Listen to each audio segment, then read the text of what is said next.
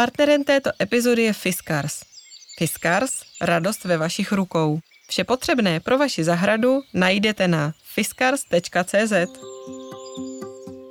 Krásný zelený den, milí posluchači. Vítám vás u další poradny podcastu i receptář do ucha. Opět tu vítám Janu Bucharovou, která dnes bude na vaše otázky odpovídat. Dobrý den. Dobrý den.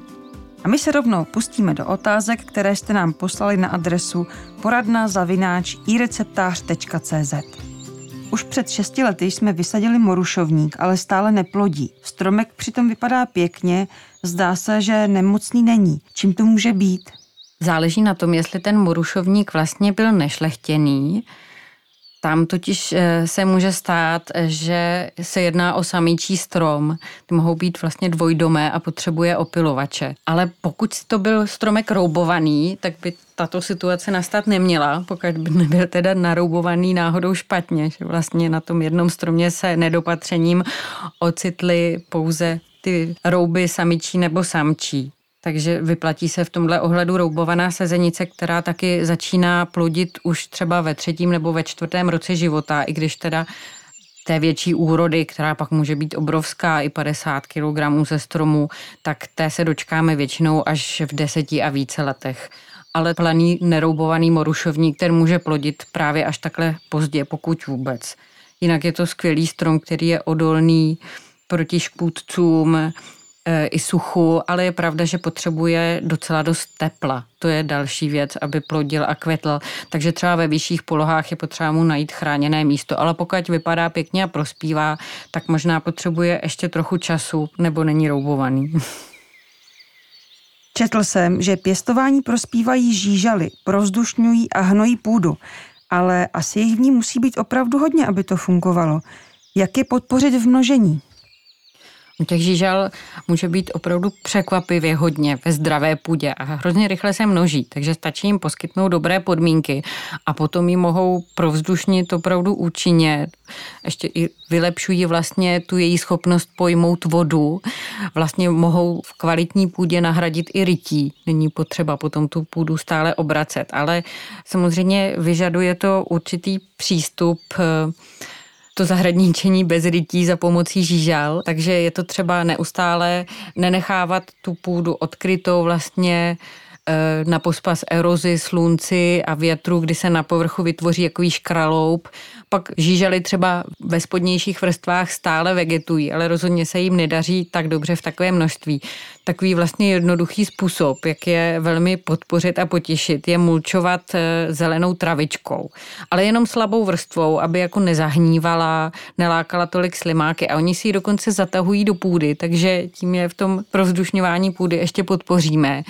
A množí se vesele a prospívají a potom vlastně organické hnojí kompostem. Čím víc kompostu nebo právě toho uleželého hnoje, tím víc žížel.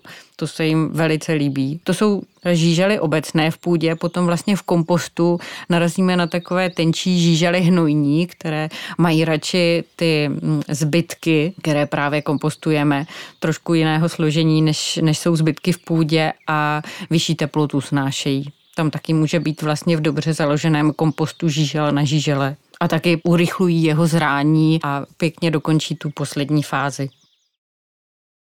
A znamená to, že tedy, když posekám trávu, tak eh, ji nebudu sbírat do koše, ale prostě ji nechám rozházenou a potom ji schrabu? To je dobrá poznámka, vlastně na trávníku to tolik fungovat nebude, protože tam vlastně ta tráva, je to souvislý porost, eh, přes který žížely většinou na povrch nelezou, to je pro ně zbytečně složité. To mulčování je dobré právě na záhonech zeleninových nebo i květinových, trvalkových. Můžeme mulčovat i jiným materiálem, i to dělá žížalám dobře, třeba štěpka nebo sláma, protože vlastně udržuje tu půdu vlhkou a kyprou. Žížaly nesmí vyschnout, bojí se světla, takže jakmile je na té půdě takováhle ochrana, tak ji mohou využívat až úplně k povrchu. Ale ta travička je láká nejvíc, protože ji dokonce jako skonzumují.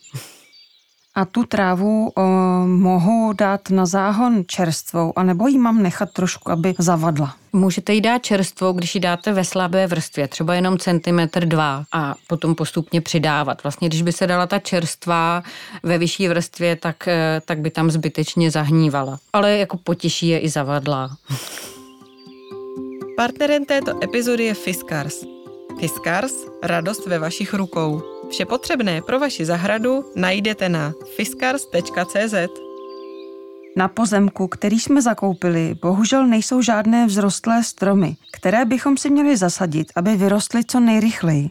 To je předvídavá myšlenka, protože opravdu stromy jsou nejlepší slunečník. A když nejsou vzrostlé, tak je potřeba čekat, ale třeba výtečné služby v tomhle ohledu nabízí katalpa trubačovitá, to sice nepůvodní strom, ale je výjimečný jednak v rychlosti růstu, ale především v tom, že má až 20 cm široké a dlouhé listy a takový pěkný kompaktní tvar koruny i bez střihu.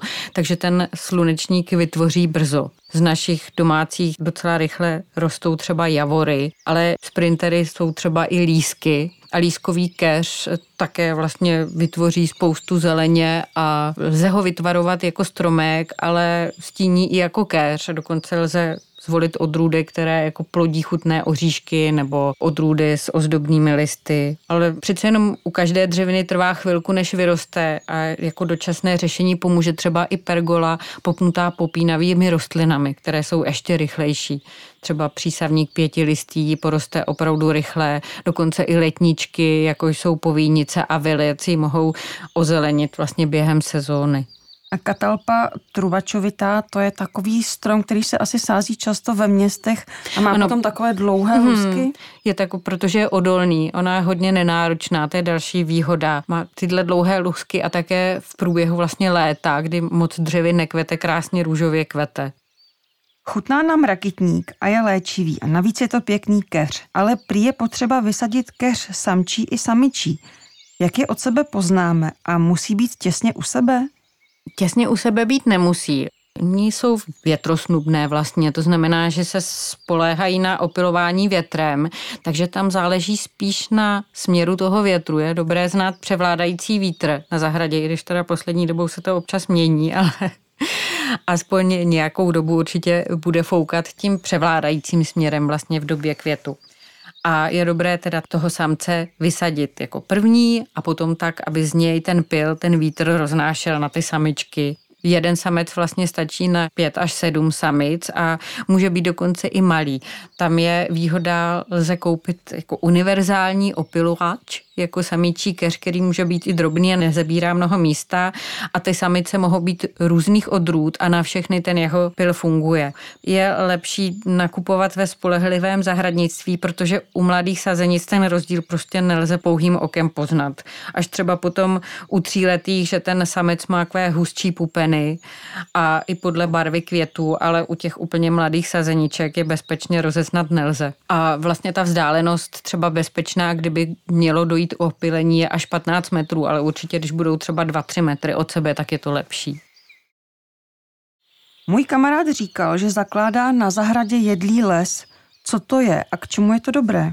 Ono je to ve skutečnosti tak, že se nejedná o nápodobu zrostlého lesa, kde vlastně tam opravdu v tom stínu pod těmi zapojenými korunami už toho neroste tolik, samozřejmě roste tam podrost, ale jsou to opravdu specializované stínomilné rostliny. A když chceme vypěstovat něco jedlého, tak ten jedlý les funguje, protože to je vlastně napodobuje mladé stádium lesa, kde jsou některý strom je vzrostlý, některý menší a potom samozřejmě mezi nimi zůstává stále prostor, jakási paseka třeba pro zeleninu, která vyžaduje opravdu toho slunce co nejvíce, nebo bylinky, ale pak jsou i třeba keře, které plodí drobné ovoce a které dobře snáší polostín, nebo takový ten toulavý stín pod většími stromy, ale je potřeba ty dřeviny mít rozvolněné, aby ten stín vlastně nebyl všude. V tom jedlém lese se také hodně využívají právě vytrvalé jedlé rostliny a plodné dřeviny třeba i kaštanovník, který může nahradit spoustu jiných náročnějších plodin, ale tam zase je potřeba také samčí i samičí strom, aby plodil a mnoho dalších. A jakou zeleninu takhle můžu pěstovat? ten polostín snáší spíš ovoce. Třeba plodová zelenina opravdu většinou slunce vyžaduje, ale listová zelenina v průběhu léta poroste docela dobře v polostínu. Třeba různé druhy salátů. Ten hlávkový se mu třeba nebude chtít tolik zavinout tu hlávku, ale ty listové saláty k řezu prospívají výborně ve stínu čekanky, špenát, nejrůznější stínomilné bylinky jako máta, čechřice voná. Těch druhů je opravdu hodně. Vyrostla mi krásná rebarbora, ale stonky má zelené. V chuti asi rozdíl není, ale když mi se ta červená v koláči líbí víc, čím to je a můžu s tím pro příště něco dělat? Hmm. Bohužel s touhle rebarborou danou už ne, protože ta barva záleží na odrůdě. Ono to tak u většiny těch zelenin a plodin je, jenom málo které rostliny a to se týká spíš květů, lze ovlivnit nějakou péčí barvu takže tady je to dané odrůdou a vlastně oni dříve byly rebarbory jenom zelené nebo takové nažloutlé a teprve před 200 lety se objevila první odrůda s červenými těmi řapíkami. Jmenovala se Victoria, dodnes ji lze pěstovat, takže ta má řapíky pěkně červené, ale dnes existuje i řada dalších, třeba Red Champagne, tak ta opravdu má výraznou barvu. Takže bohužel nezbývá, než zasadit třeba rebarbuře ještě kamarádku, která ty řapíky bude mít výrazněji zbarvené. Čas pro naši poradnu už vypršel. Za odpovědi a rady děkuji Janě Bucharové, která byla dnešním hostem podcastu i receptář do ucha. Pokud i vaši zahradu nebo pokojovky něco trápí, pošlete nám dotaz na adresu poradna zavináč ireceptář.cz a my vám na ně v některé z příštích poraden odpovíme. Tímto se s vámi loučím a ať vám to roste. Tuto epizodu vám přinesl Fiskars. Fiskars, radost ve vašich rukou. Vše potřebné pro vaši zahradu najdete na fiskars.cz.